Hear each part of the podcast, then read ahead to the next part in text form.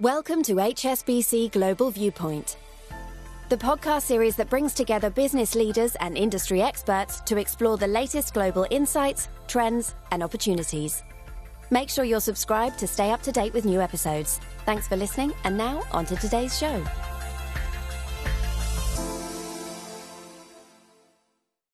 You're listening to the HSBC Global Research Macro Viewpoint, our weekly review of the key reports from our economists and strategists across the globe.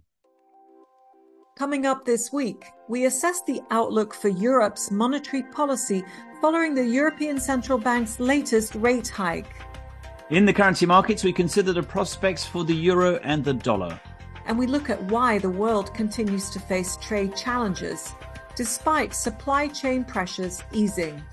This podcast was recorded on Thursday, the 27th of October 2022. Our full disclosures and disclaimers can be found in the link attached to this podcast. Hello, I'm Piers Butler. And I'm Aline Van Dyne. We begin this week in Europe, where the ECB is continuing to tighten monetary policy, having just concluded its October meeting with another hefty rate rise. Let's get the details from Fabio Balboni, senior European economist. So, Fabio, what did the ECB do? Well, first of all, the ECB did increase uh, uh, all rates by 75 basis point. That's the second consecutive 75 basis point rate rise. Uh, so another oversized rate rise by the ECB, uh, taking the depo rate to one and the main rate to two percent. So that was uh, as expected, in line with our expectation as well. Uh, of course, we've seen some central banks starting to take the foot off the accelerator in terms of rate rises recently, but for the ECB, given the delayed start start in terms of the rate hiking cycle and with inflation uh, almost at double digit at 9.9% in September, really continuing with those uh, large rate rises uh, uh, seemed widely expected. Fabio, the market seemed to respond by interpreting this as somewhat dovish. Is this indeed a dovish pivot in your view?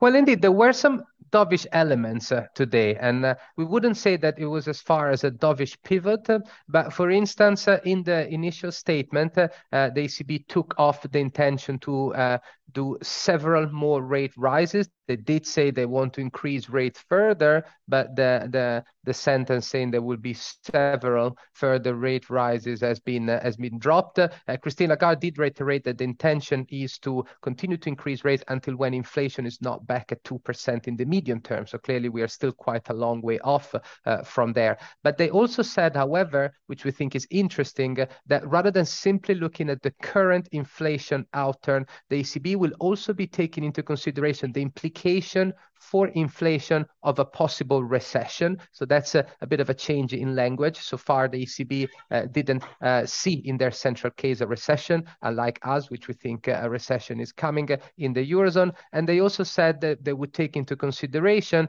the impact uh, of uh, the policy action taken so far on inflation going forward. So certainly it does seem that relatively to the very hawkish consensus that we have seen so far in the ECB, within the ECB, as the recession gets closer, some of the doves within the governing council are starting to find their voice again. So to that expect, yes, it can be seen as a bit of a dovish twist, and it does chime with our view that the ECB will keep raising rates in December and February, but then they will pause when the recession starts to bite.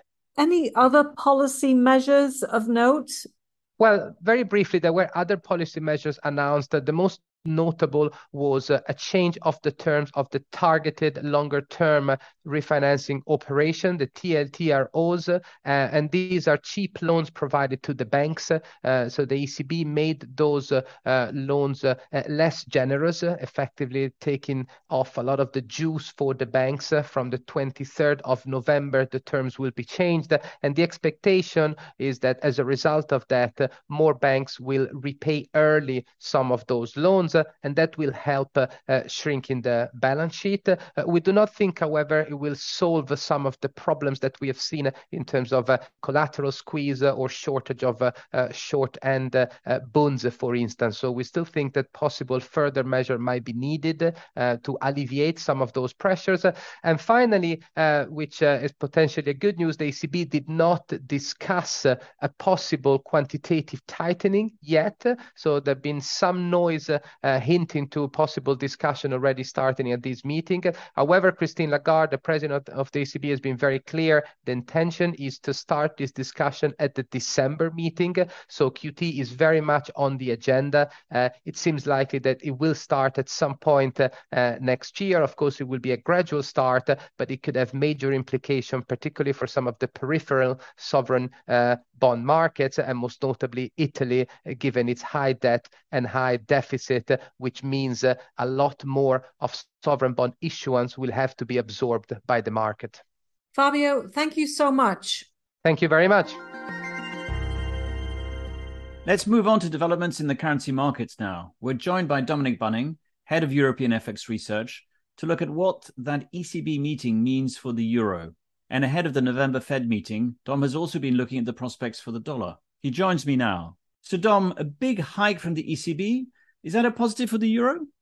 Thanks, Piers. Um, look, in our view, it's not really that positive for the euro. Uh, firstly, because that 75 basis point hike was fully expected by the market, fully priced in.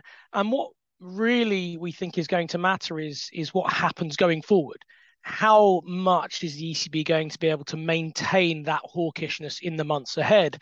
And we're somewhat skeptical as to whether they will be able to, to keep that hawkish momentum given that the economic story has deteriorated so much. So from our perspective, it's actually going to be harder and harder for the for the euro to maintain any gains. And and actually in the aftermath of the meeting, you have seen the euro sell off a little bit already, and, and that really uh, lines up with our way of thinking that it, that the euro is going to struggle to to get much upside momentum from here.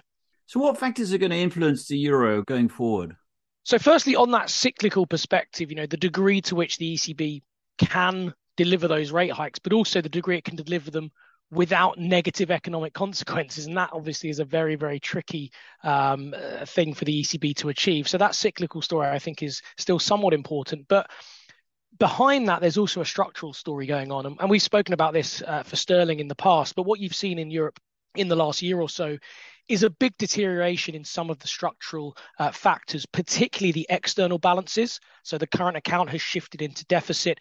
That puts more reliance on short term capital inflows. And ultimately, in our view, it does require a slightly lower valuation for euro in order to sort of start to see things rebalance. So there's a cyclical negative and a structural negative. Both of those things playing out uh, against each other should drive euro a bit lower in our view. So let's look at the US now. The Federal Reserve meets next week. How has the dollar been performing ahead of that? The dollar's been struggling, to be honest. Um, really because people are focusing on the possibility of a Fed pivot, as it's become known. So, this idea that the Fed is going to sort of stop hiking rates and that's going to cause the dollar to weaken. So, that's been part of the, the theme for the last few weeks or so. But we've actually seen this play out a few times this year. We've had a number of occasions where there's been an expectation of a dovish uh, shift by the Fed, and it just hasn't occurred because the reality is inflation pressures are still very strong. In the US, the growth story is still more resilient in the US compared to the rest of the world. And so we're really not buying into that idea um, that the Fed is going to pivot that quickly. And therefore, we're not really buying into the idea that the dollar needs to weaken dramatically. Um, and so that's really how we've been thinking about it for some time. So I know you see the comments in the in the market. It's tempting to try and forecast a peak in the dollar, but are you saying it's a little bit early to be engaging in that kind of thinking? Yeah, absolutely. Um, we think it's a bit early to call the peak. Really, what we've been looking at for some time is, is three broad drivers uh, for the dollar. One is the global growth story, two is the risk appetite story, and three is the relative yield and the relative growth story. Those three forces are becoming a bit less potent you know, global growth is still slowing, but it's not slowing as much. Um, risk appetite is still relatively weak, but maybe not as much as before. And the relative story again is is still in the dollar's favor, but maybe not by as much as it was previously. So you know, that all suggests that the dollar won't make as big a gains as we've seen this year, and that we are getting closer to the peak, but we don't think we're there yet. We think there's probably another round of dollar strength to come into the end of the year, and maybe even into to Q1 next year. Um, but until those uh, those three factors start to shift more dramatically, it is hard to call the end of the dollar uh, rally at the moment. Very clear, Dom. Thanks for your time. Thanks very much.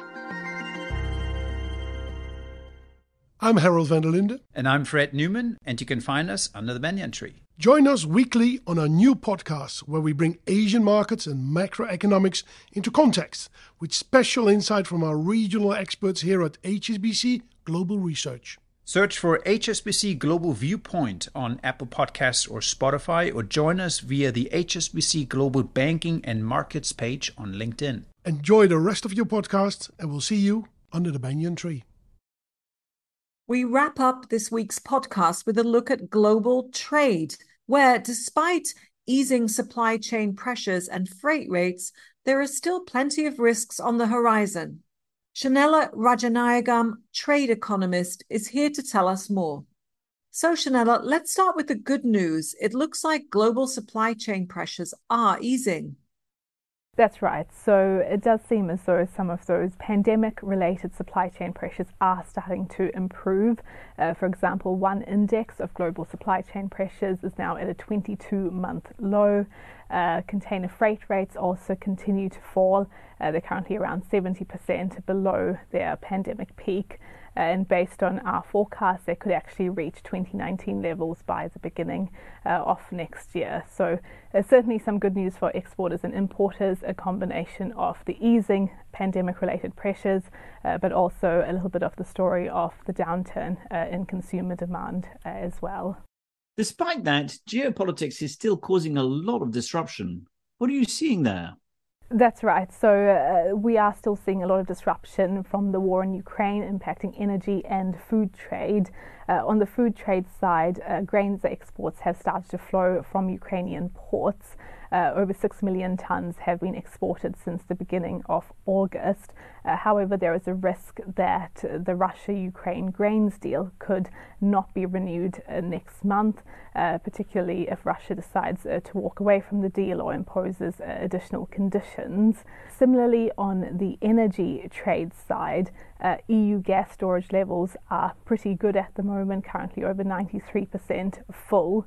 Uh, and there is some evidence of households and industry actually paring back their energy consumption. Uh, but given around 25% of the EU's net domestic energy use is used to produce exports, uh, there is certainly a risk that either potential energy blackouts or demand reduction could lead key manufacturing plants to idle some of their production uh, this winter, and that could have repercussions for global supply chains. And are there any other trade disruptions that businesses should be aware of? Uh, so I think there are some uh, disruptions that could be associated uh, with potentially escalating US-China trade tensions.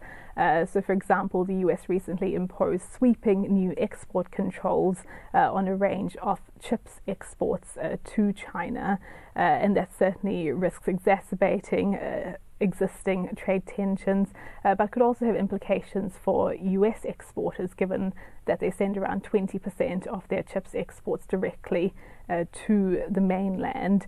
Uh, and so, certainly, it's not just disruption in Europe at the moment, there are pockets of uh, potential geopolitical tensions uh, in other parts of the world uh, as well.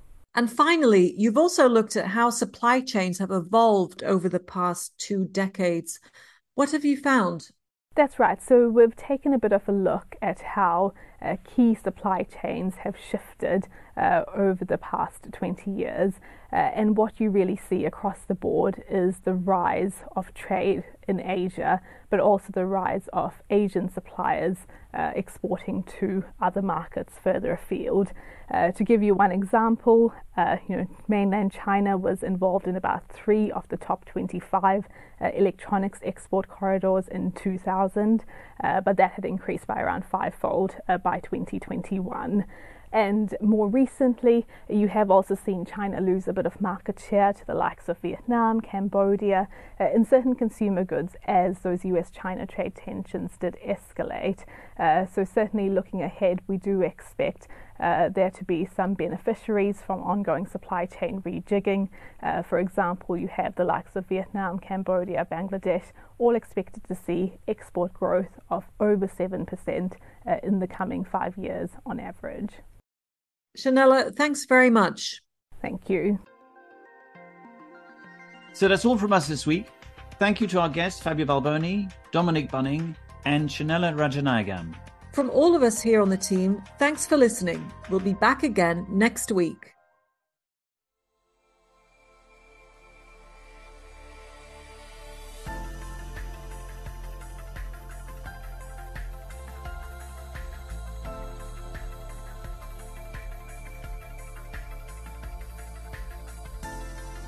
Thank you for joining us at HSBC Global Viewpoint. We hope you enjoyed the discussion. Make sure you're subscribed to stay up to date with new episodes.